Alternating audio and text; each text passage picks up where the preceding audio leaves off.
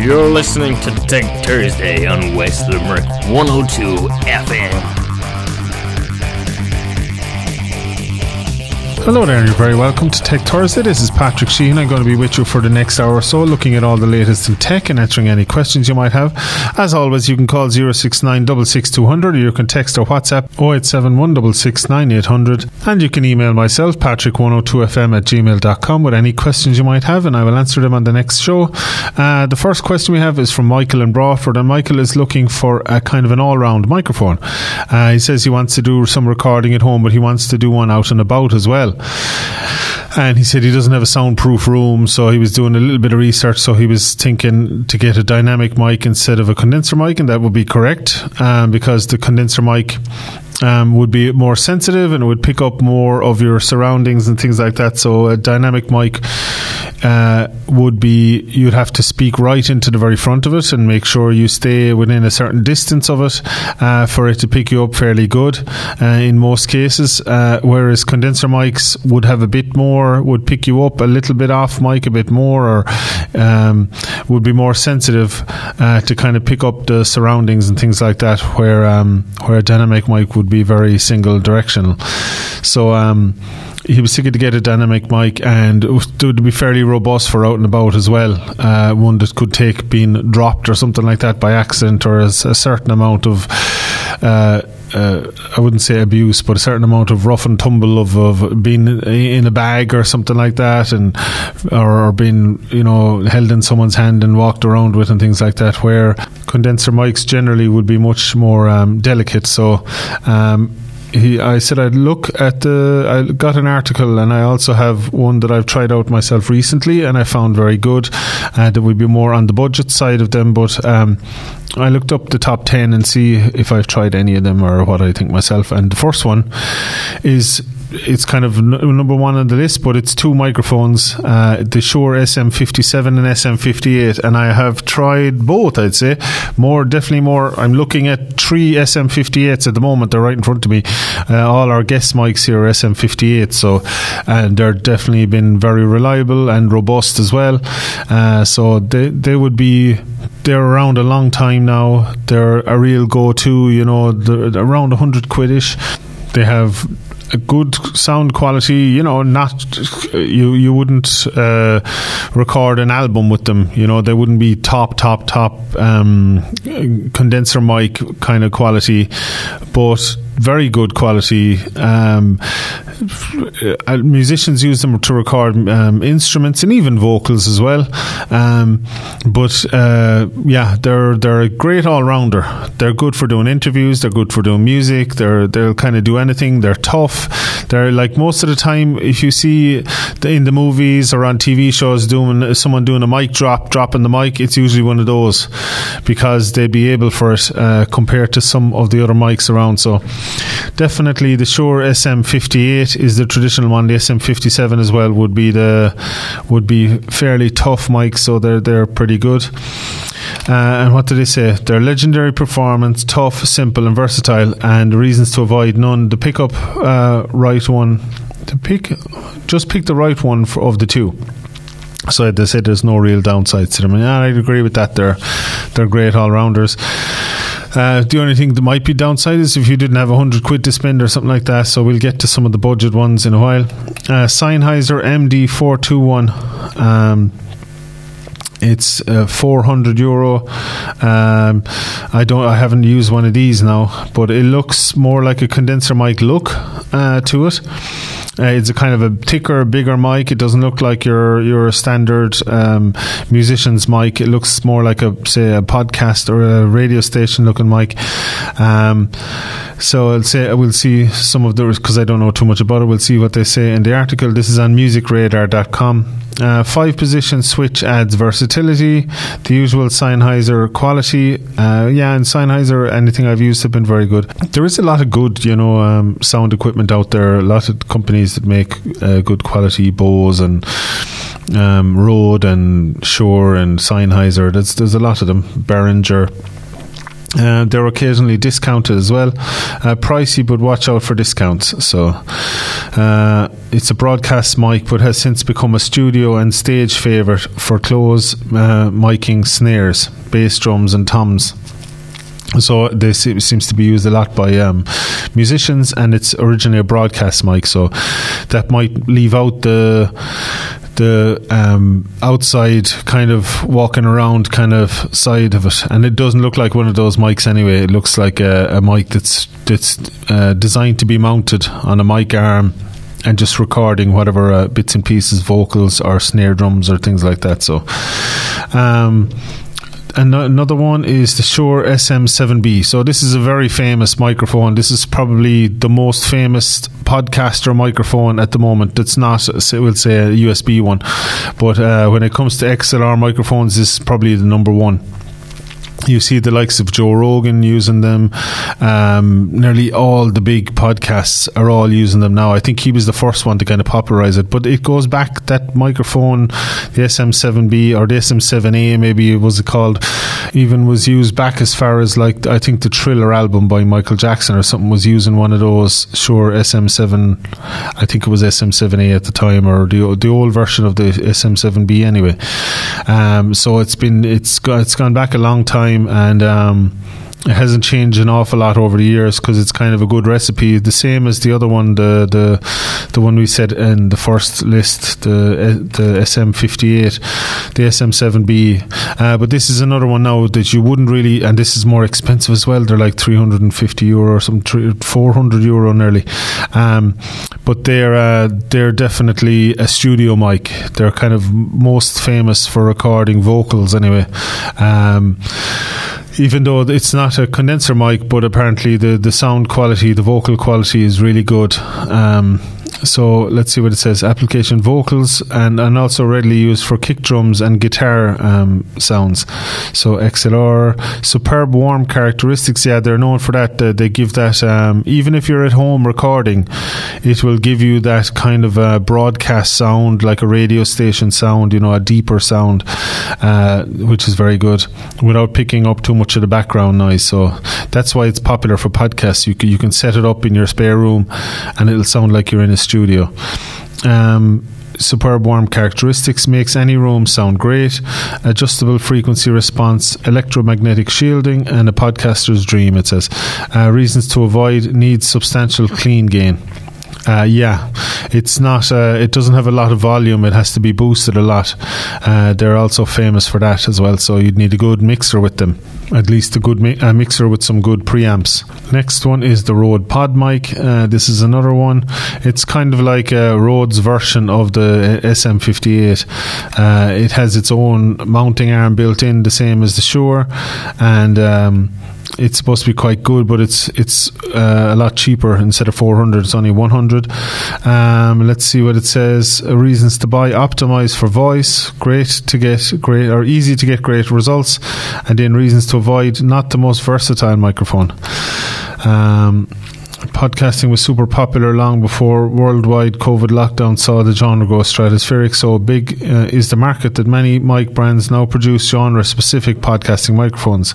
Uh, so they built it especially for that. It was kind of to to um, rival the Blue Yeti, which would be a USB microphone, and uh, the Shure SMS or the Shure MV7. It's another one I haven't tried. I've definitely I have a Blue Yeti at home. That's the one I'm kind of using at the moment uh, because I'm not using my um, XLR mixer. I'm just using the USB microphone at the moment. But that's another one uh, that you wouldn't really use out and about, so it wouldn't be suitable for Michael's question there. Another one, Electro Voice RE20. Uh, they're very popular as well. You see them used on a lot of podcasts. Uh, same thing. Um, they're I, I, think they're quite expensive as well. 538 euros, so even more expensive. Quali- uh, again again. Uh, superb build quality, uh, clever tech trumps, unruly broadcasters, excellent sound, uh, reasons to avoid, expensive for a dynamic mic. Uh, yeah, but they are very popular and they do sound good as well. But I'd say the Shure SM7B is probably a little bit better considering it's 100 quid less. Uh, next one is uh, one I haven't seen before, but looks nice. It's a cute little mic. It's a, an unusual shape. Um, yeah, it's I, it's hard to describe it. It's like a T shape kind of, but the the two the top of the T is like a, a wire mesh on both sides. So is it like a side to side mic or something? A dynamic kick drum microphone with rather clever active filters. Uh. Oh, so it's specifically for kick drums. It's not for um, it's not really for vocals and stuff. That's why it kind of has uh, two sides to it, maybe just to pick up the sound. Um, but yeah, that's uh, the AKG D12 VR. So, but it's that's specifically a kick drum, so that wouldn't be. This next one now might be one that would be suitable as well. It's a standard kind of design, uh, like the the Shure SM58. Uh, a stage mic built to sound good, performance and after performance. So it's a hundred euro as well. So the same. Um, size, and this is the are the same price as the Shure SM58. This is the SE Electronics V7. Um, let's see the reasons to buy it. They say tough will probably outlive you. nice design touches, good open sound, great value, and reasons to avoid is none. So this is up there as well. It's a bit down the list in their list, but uh, it's up there with the Shure SM58 as well. It looks very similar. Um, yeah, that looks like a good one as well. An SE Electronics V7 and uh, the Sennheiser E609 Silver. Now, this looks like kind of it has the handle like a standard mic, like the the ones we're talking about, the the stage mics. But the top is like a big square, so it looks like one you could get away with using by hand, using outdoors. Um, but it looks like you could also set it up and use it for a podcast or something like that. It has a big square head on it. It looks kind of like a bigger microphone, uh, the top part, but the bottom part has the handle and has looks like you could use it out. So this might be a good um, compromise kind of one if it's good quality. Let's see what it says about it. This is the Sennheiser E609 Silver. Uh, clever stainless design, easy setup, rugged anti vibration build, and reasons to avoid is none. So there is a lot of high quality microphones out there. Uh, the E609 Silver is a guitar cab mic that delivers a natural, transparent, assertive. So this is only for guitars, it guitar cabs and drums. Also, it's not really. Um, it doesn't have a low cut filter, so this is. It looks the part, but it's actually no. It's only for guitars. When I read it, it is one I hadn't seen before. So uh, that's why, because I, I wouldn't record um, that much uh, when it comes to instruments and stuff. Next one is the Telefunken M80. This is another kind of stage mic. Uh, it's a standard looking, the mic drop looking mic, as as they say. They, would be the stage mics. So it's um, a stage vocals and snare drum mic, uh, condenser like sound. Oh, that's quite good. Uh, sleek design, build quality uh, is very good, and fun color options. You can get it in pink and yellow. um, but when it says it, it works like a condenser mic, does that mean it picks up the background a lot? Uh, the M80 is an interesting microphone for a number of reasons, not least because it's available in fluoro pink, yellow, orange, and gold. Uh, no fewer than 15 colours, in fact. You can even mix and match the colour of the body and grill in order to fully coordinate the M80 with every outfit. That's gas. Uh, what is the sound like? Telefunken has worked hard to develop a microphone with the robustness of a dynamic mic and the sonic characteristics of a condenser mic. A lightweight capsule and tin diaphragm give the M80 a wide frequency response that benefits from a touch of high end presence.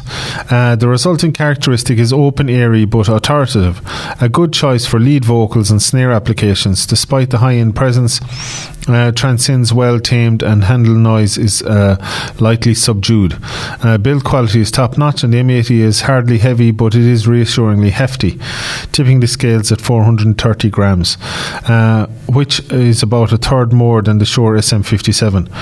Uh, its lines are smooth, sleek and look rather sophisticated in black and chrome.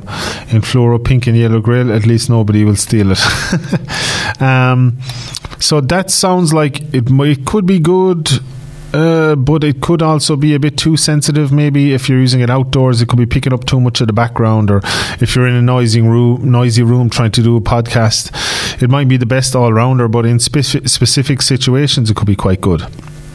And number 10 on the list is the Audio Technica ATM 230PK. It's a drum microphone, so yeah, three pack of drum microphones that would they wouldn't really be uh, applicable for what our listener is using.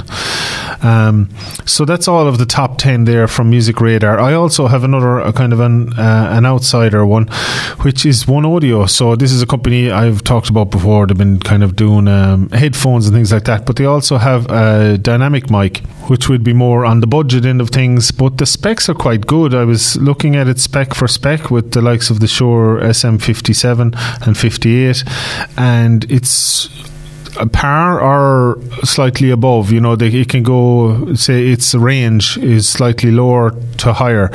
So it has a, a longer range of things like that. So um, it could be quite good. Uh, I, I, would say it's brand new, so we obviously haven't done any long term testing, but it does so, sound quite good now. Um, and this is the one audio ON55, and this would be less than half the price of pretty much any of them on the list. It's only 30, 33, 34 euro. Uh, so the yeah, the Shure ON55. It's a metal case as well. It's the same kind of build quality as those, uh, but obviously there's no long term test. But if you're looking for something more on the budget end of things, that would be an all rounder as well and have a good um, specs on paper anyway, but uh, without being fully tested. Uh, that might be another one on your list. Uh, so that's uh, that's a good rundown of uh, pretty much most of the top dynamic mics out there of all the different brands, uh, going from 550 euro of the the Shure, I think it was, right down to. Um, this one audio ON55 for 34 euro. So that gives a good a good scope there. Uh, so we can see, uh, have a look at some of the latest in tech and see what's going on in the news. Uh, everyone is anxious about Apple's iPhone 14 sales, and here is why. Uh, sales in Apple, and this is on CNET, uh, sales in Apple's most highly valued, com- or Apple, the world's most highly valued company, may tell us a lot about consumer spending at a time when the economy seems out of control when you think of Apple, you probably think the iPhone or perhaps the Mac. Uh, when you think about Apple's bank account bursting at more than 179 billion in cash and marketable securities. You probably imagine uh, a pile of money larger than anything you've seen in a cartoon. On Thursday, Apple will likely take a new role as a bellwether for our shaky economy. Uh, the California tech giant is set to release a financial report for its fourth fiscal quarter this week, uh, and the all important holiday shopping season, during which Apple typically rings up more sales than the entire economic output of many countries. But it will include a couple of weeks of sales uh, for its newly released iPhone 14, newest Apple Watches, and upgraded AirPod Pro as well. Uh, yeah, they do. They make a lot of money, even though they sell lesser volume.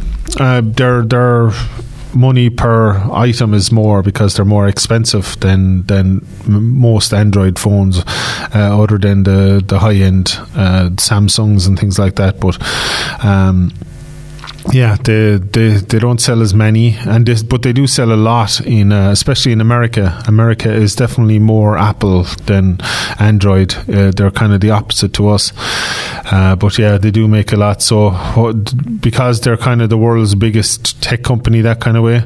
Um, it, uh, it, they're being used as the canary in the coal mine for the economy. And if they go up or down, uh, if the world's biggest company can't keep things going, then other companies might struggle or something like that. So yeah, it'll be interesting to see how things go for Apple with this new uh, roundup. Um, around 400,000 homeowners are poised to face higher monthly repayments. Yet another interest rate hike is expected when the government, uh, the governing council of the European Central Bank meets today. An increase of 0.75% is on the cards as many banks attempt to control inflation in the eurozone. It'll be the third interest rate hike this year, uh, which between them will amount to a 2% rise. Economist and MD of financial services at Sherry Fitzgerald, Shane Quinlan, says it will really hit homeowners in the pocket. If you look at a, a typical tracker, maybe with about 200,000 remaining uh, over a 15 year term, that means an extra 180 euro per month, which I suppose equates to about 2,000 per year. There is speculation we'll see another increase for the end of the year, and we could be possibly at 3% around the middle of next year. That would mean an extra 300 euro per month for a, for a typical tracker customer, you know, and up three and a half thousand per year. So the, the change is significant. That is significant. That's a lot, an extra 300 quid a month that's crazy for a mortgage with the the just shows like uh, the interest rates can um, can make such a big difference. You think, oh, it's a, just a percent or whatever, it'll be 20 quid extra a month at the most or whatever. It can be up to 300 quid a month uh, if these interest rate things or, or, increases are put into place. So that's crazy. That's hopefully things settle down soon, and you know, hopefully this war in um, Ukraine and Russia and all that is kind of settled as peacefully as possible. But uh, it doesn't look like it's going to slow down for the moment, and there's a kind of a global recession in to back it up. Uh, you know, through America, and it, it, seems to be all over the place now. So. Um, hopefully things get better. All we can do is hope for the best and hope for peace and things like that. So, a new uh, calculator has been launched to tell you how often you should wash your bed sheets.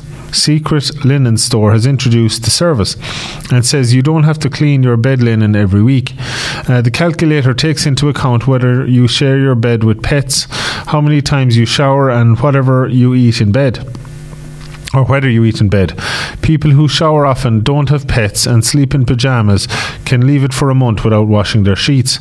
Uh, those who snack in bed, sleep naked, and share their beds with a dog or sweat a lot should do a weekly wash of their bed linen. Oh, I'd never have a dog in a bed. Oh, no, I couldn't do it. No way. Um, that's some good tips, all right. Because uh, I suppose there's a lot of, you know, usually bed sheets would be like boil washed and uh, they take up a lot of electricity and stuff. And if it's if it's not necessary to do it, some people would be a bit OCD. They'd be doing it a couple of times a week, uh, and maybe it wouldn't be necessary to do it as often. If, uh, as you say, if you're having a shower just before going into bed every night, and you have your uh, pajamas on, and um, you say you wouldn't have a very thick sheet, so you wouldn't be sweating an awful lot. You know, you prefer to have a cool bed kind of thing that you wouldn't be sweating as much. Maybe the bread, the the bread, the bed would say stay fresher for longer as well. So and and you wouldn't be eating uh, popcorn and watching films inside in bed and things like that. so it all depends on on uh, on how it's been used, I suppose. Uh, this robot painted my nails. Clockwork's manicure machines are adding functions. So this is an article in CNET uh, about this lady that uh, used a robot that does nail painting now. Uh, Clockwork, Clockwork's machines paint nails t- in 10 minutes uh, for $10 is in America and are a game changer for manicures on the go. Um, how do you make beauty services a little faster? Uh, that's the question that Renuka Apte says led her team to create the clockwork nail painting robot, now at six Target stores in America. And don't you know they'll if they if they're successful they'll make their way over here and everywhere else as well. Uh, the CEO and founder says the machine will be expanding to even more locations next year, and the next models will be able to do even more, including removing polish and applying a clear top coat of paint, all without human assistance. The 10-minute express manicure uh, sounded like a dream to me as a busy working mom it can be a hassle to carve out the time for a typical 45 minute long manicure. I gave the machine a spin and was pleasantly surprised at the quality, and it lasted a week. The human attendant is at the machines right now, but that not may, that may not be the case for the next version of the machine. Uh, so she, she, has a picture here. Her nails are red. Uh, looks nice and clean. Looks looks like it was well done. Uh, think of the clockwork of a big printer. You insert a cartridge of nail paint, and after choosing from 25 colours. A screen instructs you to insert a finger to be scanned and kept and keep still. With your voice command ready, uh, a robotic arm lowers and quickly covers the nail bed in a coat going around in a spiral. Uh, there, there are many times you just want something quick, something in and out, and that's a problem we really want uh, to solve for people. Uh, so yeah, that's it. They have a a robotic gel nail application. That's for. I wonder. I presume it has the UV and all that for drying the gel and all that kind of thing all built into it. So that's that's very cool. Or maybe it's just one that doesn't use the UV. Maybe it's just a standard nail polish or something. A man has returned a book to a library borrowed by his grandfather, 80 or 84 years overdue. Paddy Reardon returned the book to Earlsdon Carnegie Community Library in Coventry in the UK, uh, which had a due date of the 11th of October 1938. A penny a week fine of £18.27 was calculated and paid to the library. Uh, the book Red Deer by Nature by nature writer Richard Jefferies was borrowed by William Harrison for his daughter Anne, who had uh, died recently. Uh, so they found the book and they decided to return it. Uh, uh Elon Musk visits Twitter's headquarters as deal deadline nears. Uh, what you need to know: Musk tries to back out of buying Twitter after signing a deal uh, this spring to acquire. Well, no, that was he did, but he's back in again. Sure, he's. He he actually put up a video walking into the Twitter headquarters um, with a kitchen sink in his hands, just for the joke that he could say, "Let that sink in." He's he's gas. The stuff he comes up with is hilarious. The the the, the meme stuff. He loves memes. for a fella that's like so intelligent, uh, he loves the the, the simplest, uh, silliest memes. Uh, Twitter's legal battle with billionaire Elon Musk could be coming to an end. On Wednesday, Musk shared a video of himself visiting uh, Twitter's headquarters in San Francisco, entering Twitter HQ. Uh, he said, "Let this, let that sink in." Musk tweeted as he carries a sink walking into the company's office. The billionaire also changed his Twitter bio to Chief Twit and location uh, to Twitter head, headquarters. Headquarters. Headquarters. Uh, so yeah, uh, he's uh, he's been doing that for years. You know, uh, silly jokes uh, like the Boring Company is the company that's boring underground, but calling them the Boring Company as if they're really boring. he's loads, and even like he called his cars S three. Uh, Model S, Model 3, Model X, Model Y, just to call it sexy, just but without the E because um, Ford had had the Model E before. Uh, so that was funny. Um, a source familiar with the matter confirmed that meetings have happened between Twitter and Musk as Musk moves closer to completing a deal to buy the social network for $44 billion. Musk's effort to take over Twitter has been filled with turmoil because the billionaire kept changing his mind about purchasing the company, uh, and Twitter sued Musk. Yeah, Twitter. Um, or Musk wanted proof that, uh, like everybody knows, if you, uh, uh, probably half or a quarter of my followers on Twitter are bots or like fake accounts with no, um, they just follow loads of people and nobody follows them, and they have like John five six seven eight nine one two three four kind of thing on the end of it, and uh, they don't, they're not active and they don't uh, retweet stuff and stuff, and it's full full of them. There's so many of them on it, and they were saying, "Oh, it's less than five percent," and it's definitely a lot more than that. Uh, but he wanted all the paperwork and stuff like that, and they didn't want to share it, and uh, so that was what uh, he was saying that if the value of the company was based on the amount of real users, and he thought the amount of real users was much less than it actually was and uh, they were they were denying that, and that's where it was going back and forth. Um, Musk initially said the deal couldn't move forward until he got proof that fewer than five percent of Twitter's 229 million daily users uh, in the first quarter were fake or spam focused on the important metric of understanding Twitter ad business. But Twitter alleged in a lawsuit against Musk that the billionaire was trying to pull out of the deal because his personal wealth had fallen. So the uh, no, the price of Twitter had also fallen, and he they wanted him to go ahead. The, what was the, the 44 billion, but the price had dropped where it'd be the equivalent of 30 something billion. And they were, but they was, he was thinking, I shouldn't be paying this much. The company has dropped before the deal even went through, and I should be paying less. And, you know, their stock value had dropped an awful lot because of the global recession that's going on. But I think he just decided it's not worth all the hassle. Just go ahead with it and buy it anyway because he's planning on growing it and it, it won't matter in two years' time time because the company will be worth 100 billion. And you know it won't matter then uh, because he's his plans and how he can fix it and grow it and, and all that kind of stuff. So uh, that seems to see, seems to be how that worked out. Uh, the world's first Lego brick cafe has opened in Dublin a new purpose built space gives adults the opportunity to pick from a selection of Lego sets and bricks as part of World Mental Health Month. The experimental cafe will be open for two days at Hen's Teeth Gallery in, and Cafe in Blackpitts to give adults the chance to experience a mental health benefit uh, play or what mental health benefits a play can bring. So that's good. That's interesting. Uh, Tesla under criminal investigation over claims about self-driving cars. Report says the DOJ reported la- reportedly launched a criminal probe after more than a dozen crashes happened while Tesla's autopilot software was engaged. Um, I think there was an update they had to roll back on as well. Uh, they're all, they're constantly updating their um, their uh, autonomous software, and I think one of the updates wasn't as good as they thought, and they had to roll back in it.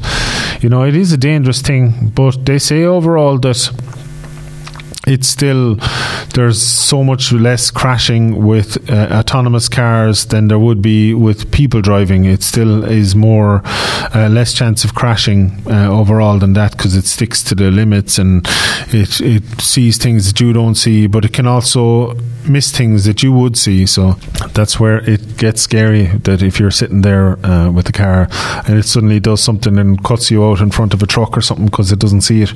Um, that's when it gets it gets dangerous. You know, it is it's it's a it's a running experiment. Um, these autonomous vehicles, but I don't know if you could just have them in in monitor mode all the time and let the person drive, but it needs to make the mistakes to learn and things like that, or like uh, needs to be corrected. That's why they say a driver should always be monitoring and keeping an eye on it and everything like that. Um, you should never take uh, take your concentration away, even when it's driving for you. And it's constantly sending telemetry back. And if it if it needs to be, if the person needs to interfere and stop the computer from driving the car, uh, then it can do that, and that information is sent back, and it's marked as a mistake, and then the the, the whole system learns from that. Uh, but it still does make mistakes, and mistakes can can be dangerous. Most of the time, it's not. It's just like it tries to change lanes, and you stop it, and that's fine. But other times, maybe the person isn't paying attention, or it does something more more severe, and which causes an accident. And uh, yeah, it's it's definitely a risky thing to do. Uh, it's hard to know because if you if it's something you want to really go ahead with, and all cars will be using it in the future kind of thing. This is how it needs to learn, and it needs to learn from uh, millions and millions of people using it and learning how people react and how how things work on the roads and things like that. Um, so it can know what is going to happen and uh, what what you know what etiquette is used on roads and how people react and things like that. Um, how to recognize different types of vehicles and it's a it's a learning. It's like a, a, a giant brain that that is all interconnected when it comes to the those cars and. Um, it's it's constantly improving and getting better, but uh, it still is a risk. Uh, definitely is. Um, householders are being urged to avoid buying single-use plastic decorations for Halloween. Latest figures from Eurostat shows Irish people are the worst offenders when it comes to plastic waste across the EU. 2021 figures found the average Irish person generates 54 kilos of plastic waste each year, each year compared to the EU average of 33 kilos. Uh, environmental journalist John Gibbons says single-use decorations cause significant harm to the environment. Not that we we shouldn't celebrate things. But for some reason, we Irish, when, we do things, we, we, we tend to just go maybe a little bit over the top. And, and I suppose what we're looking at here is, and I described it, as you say, as plastic tat. It's a lot of this throwaway stuff that a lot of it originates basically in China. It's petrochemicals shipped 10,000 miles across the world to end up basically being single use plastic in Ireland. Yeah, that's true. A lot of it, there is a lot of it. All right. I suppose if you get stuff, the same with Christmas decorations, try to get good stuff and then keep it, use it for next year, and use it over and over again. And um, as I say, single use stuff is, is is not good. You know.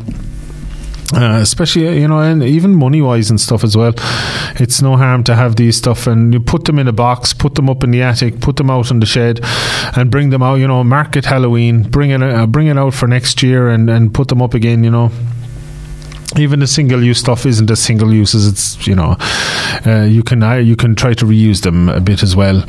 Uh, those things you know there'd be a lot of them be fine put them away in a box now unless it's something that's like a candle that burns or something that you actually use but a lot of those skeleton things and uh, things you put batteries into and it, it uh, you walk past and it goes boo and those kind of ones that, that uh, those robotic things and all those those are, can all be reused and put away Uh, so I'd, I'd, definitely recommend for that because, especially for environmental reasons, as they say. So it's always uh, good to try to keep the environment in mind uh, when you when you're buying these things.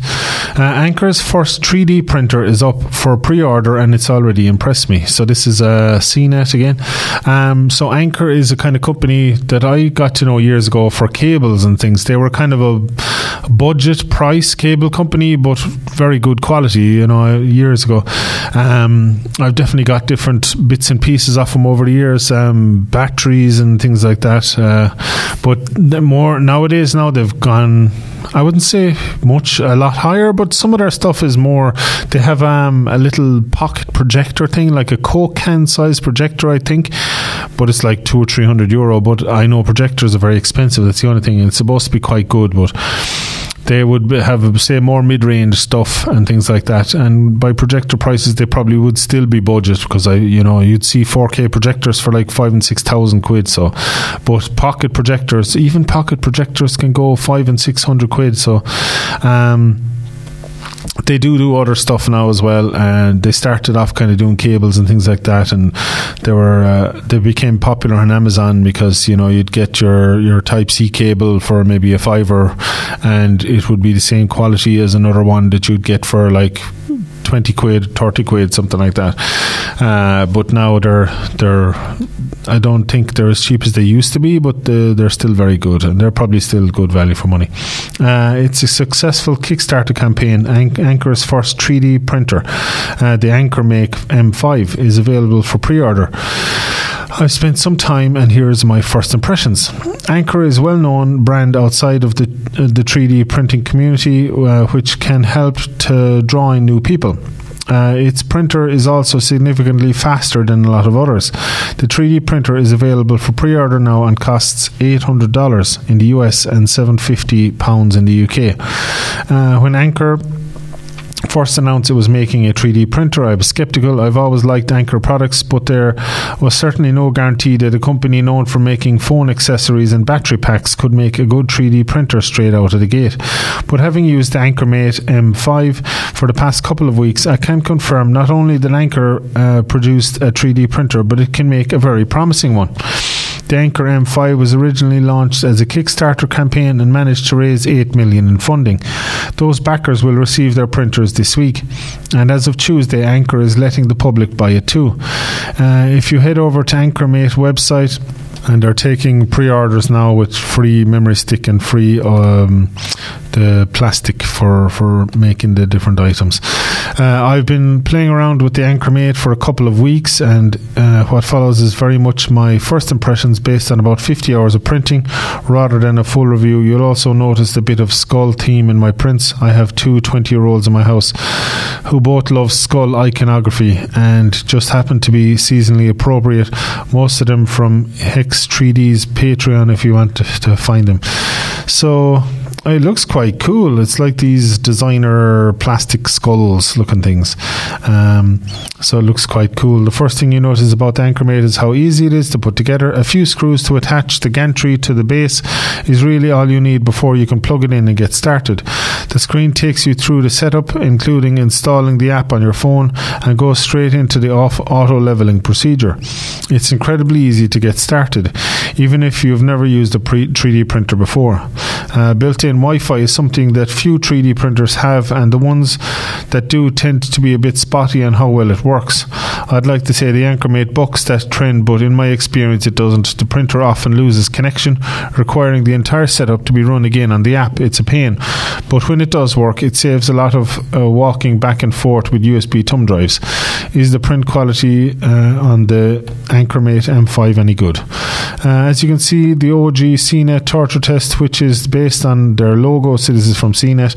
Uh, the M5 does a great job on quality. The dimensional accuracy is excellent, and the overhangs and bridging test printed extremely well. So they printed out the logo. Um, the CNET logo, and it's there's loads of sharp corners and edges. So it looks like it has done a great job of it, the, the CNET logo. So that's very good. They say it was quite fast as well. The M5 boasts uh, speeds of 250 millimeters per second with a 2,500 millimeter per second peak acceleration. Compare that to the competition. Most of the best 3D printers out there print at about 50 to 80 millimeters per second out of the box. On paper, the M5 should be four or five times faster, which is not quite that much uh, of a jump. The difference can be considerable. Uh, so it's quite fast as well. Camera ready prints. Uh, Anker has made a big deal of its AI capable camera on the M5. It offers you a side view of your model as it prints that you can access from anywhere even while I was out shopping, I could check on the progress and to see if there were any errors. The AI part was the AI part was supposed to detect when your print fails and then warn you, even pausing the print if the failure is dire. Uh, this kind of works, but often gave me a false positive when uh, someone walked by the camera or if the table wobbled a bit too much. Uh, it's a good idea that I think will get better with firmware updates. So that's very good. Yeah, so they've put a lot into it now, yeah, and that's by prices of other ones. It's not too expensive. So uh, for a first time, uh, it might be a good idea. Uh, James Gunn takes charge of DC movies and TV along with producer uh, Peter Sar- Safran, the Guardians of the Galaxy, Peacemaker, and Suicide Squad director, is officially DC's answer to Marvel's Kevin Feige, um, which might be no bad thing because he did a great job of uh, Guardians of the Galaxy and things like that. Uh, James Gunn has been named as boss of the future DC movies and TV shows, along with producer Peter Safran. Uh, Gunn and Safran will spearhead DC Studios, uh, reorganize the vision of Warner Brothers Discovery, turning Superman, Batman, Black Adam, and other DC comic characters into new films, TV, and animation projects. From the Arrowverse TV show to the gritty movies of ja- Zack Snyder, Jack Snyder, Zack Snyder, and standalone movies like The Batman and Joker. Um, DC's somewhat varied output of superhero movies and TV shows has been neg- negatively compared to the unified vision of rival superhero uh, franchises Marvel. Although lately, DC is probably catching up, if not passing them out in some ways. Um, I'm not sure how Black Adam is doing, but I'm, I'm excited to go to see that. Uh, and also, um, Zack Snyder's Justice League, I, I, thought was really good as well. I thought it made uh, vast improvements on the first one. Um, yeah, so there has been quite good ones as well recently. Uh, the Suicide Squad, that prequel one to the Suicide Squad was was very good as well. I forget the name of it. Um, with Peacemaker was in it and all that. Uh, but so they've been they've been doing good. So it'll be um, interesting to see how they go going forward. But I think it's a positive move. Yeah, so that should be good now. Uh, Xbox prices may rise after the Christmas. Uh, Microsoft says economic pressures are very real, uh, but that it wants to keep the cost of to customers the same uh, running up to the holiday season, as they call it in America. Microsoft may raise the price of its Xbox computer game, console, and uh, games sometime after the holiday shopping season. The company said on Wednesday that would make it the latest in a series of consumer um, goods and service operations that have already been hiked uh, or are planning to hike uh, cost to customers and their products. Uh, Phil Spencer's Microsoft head of gaming and, X, uh, and Xbox said the increased sticker prices across the video game industry over the past couple of years have reflected the increased cost of making games, as well as manufacturing costs for video game consoles themselves. Um, yeah, so it's going to be going up. Uh, the Xbox Series S will continue will continue to cost 300 through the holiday shopping season and 500 for the Series X. The company's games made in house will also continue to cost as uh, as much as sixty dollars rather than seventy. Other game makers have been charging. Yeah, there's a lot of PlayStation games for seventy. I was thinking about it the other day. I just finished the game I've been playing for months, um, Ghost of Tsushima, and I wouldn't be the fastest game player. I'd play maybe half an hour, an hour every day. But when you think about it, the value for money I've gotten, and I'd nearly start playing it again because it's been so long since I started it. I actually started the it, it you it allows you to restart the game, but with all the things you earned from the first play of it. So you have all the weapons and all the knowledge and all the stuff you built up from the first game, and then you start all over the story again. All the map that you were using is all clear and everything. So I tried that, and like I had completely forgotten the first few hours because it's been months. I've been playing it for months. so I I know I probably paid seventy euro for it or something like that, but I've probably got my value from money. Like you'd pay twenty quid for a film or something like that or a tenner in the cinema or something. But I've definitely got more hours of use uh, than what I paid for it anyway. Definitely. But um, you that's why you'd have to be very sure of buying a game. Get a game that you're really going to play a lot. You know, my um, brother gets the new FIFA game every year. He got FIFA 23. He'll be playing that for the whole year until the new one comes out. So he gets his value for money. And in fairness, the consoles, uh, hopefully they won't. They'll keep doing what they do at the moment and bringing one out every seven or eight years or whatever. Don't be bringing them out like phones every six months or every year or whatever, because people will be kind of sick of that. Maybe halfway through its lifespan, bring out a pro version uh, with a bit more storage or something like that. But it, it is pretty much the same as the other one, just to keep the sales going and then um, bring out your new one. So they do they do stand as and especially nowadays because they're multimedia machines. I have all my apps, my movie apps, and uh, everything else on it as well. Uh, so they are multi, and I have even the remote control which I use to. Although that's very, it's constantly disconnecting itself for like. Um, not even just disconnecting, like forgetting it's connected to the console. I have to take out the batteries and put it back in again or re- reinsert the whole thing again. So it is a bit faulty. Maybe it's just the one I got, the, the media remote for the PS5, but it is it's not the best in the world. Um, but when it works, it's very good, and you, you have all your all your apps and all that stuff on it. So it is now you can't put Android apps and things like that on it, but you can put all the, the basic movie apps and all those are all uh, available on it anyway. So it is kind of an all rounder. You can play. I have the disc version, so you can play Blu-rays and play DVDs and all that stuff on it as well. And um, yeah, you can you can download games and yeah, they're they're they're not the worst value for money things uh, when it comes to the, the, the likes of a phone. You'll pay more for most of the most of the high end phones are double the price of the of the PlayStation of say the Galaxy Folds and all those kind of ones are the top iPhones and you know, by next year, a lot of them will be out of date, and you'll have to get another one or two years at the most. Whereas you get more value out of consoles, I think. Um, so yeah, but the Xbox prices are going up, but uh, I still think they shouldn't put the price up uh, because they're still making enough money out of them. You know, they wouldn't be selling them for that price if they weren't making money. Uh, Intel CEO uh, Taiwan's place in the tech industry is precarious. There's plenty of fretting about China trying to reclaim Taiwan. Geopolitics should help spur more chip making in the US and Europe. Uh, Pat Gelsinger argues. Uh, Taiwan is in a precarious position in the technology industry. Intel chief executive Pat uh, Gelsinger said Monday, as part of his company's continuing push for more geographic diversity in electronics manufacturing. Taiwan plays such a critical role in the technology supply chain, but it's precarious, he said at the Wall Street, uh, Wall Street Journal Tech Live conference. The world's needs uh, the world needs more geographically balanced, resilient supply chains. His remarks as people worry about whether China, China will try to reclaim Taiwan as part of its territory. Uh, China conducted naval military exercises near Taiwan when the U.S. House Speaker Nancy Pelosi visited the island nation earlier this year, and Russia's invasion of Ukraine has foreign policy experts reassessing their assumptions about geopolitics.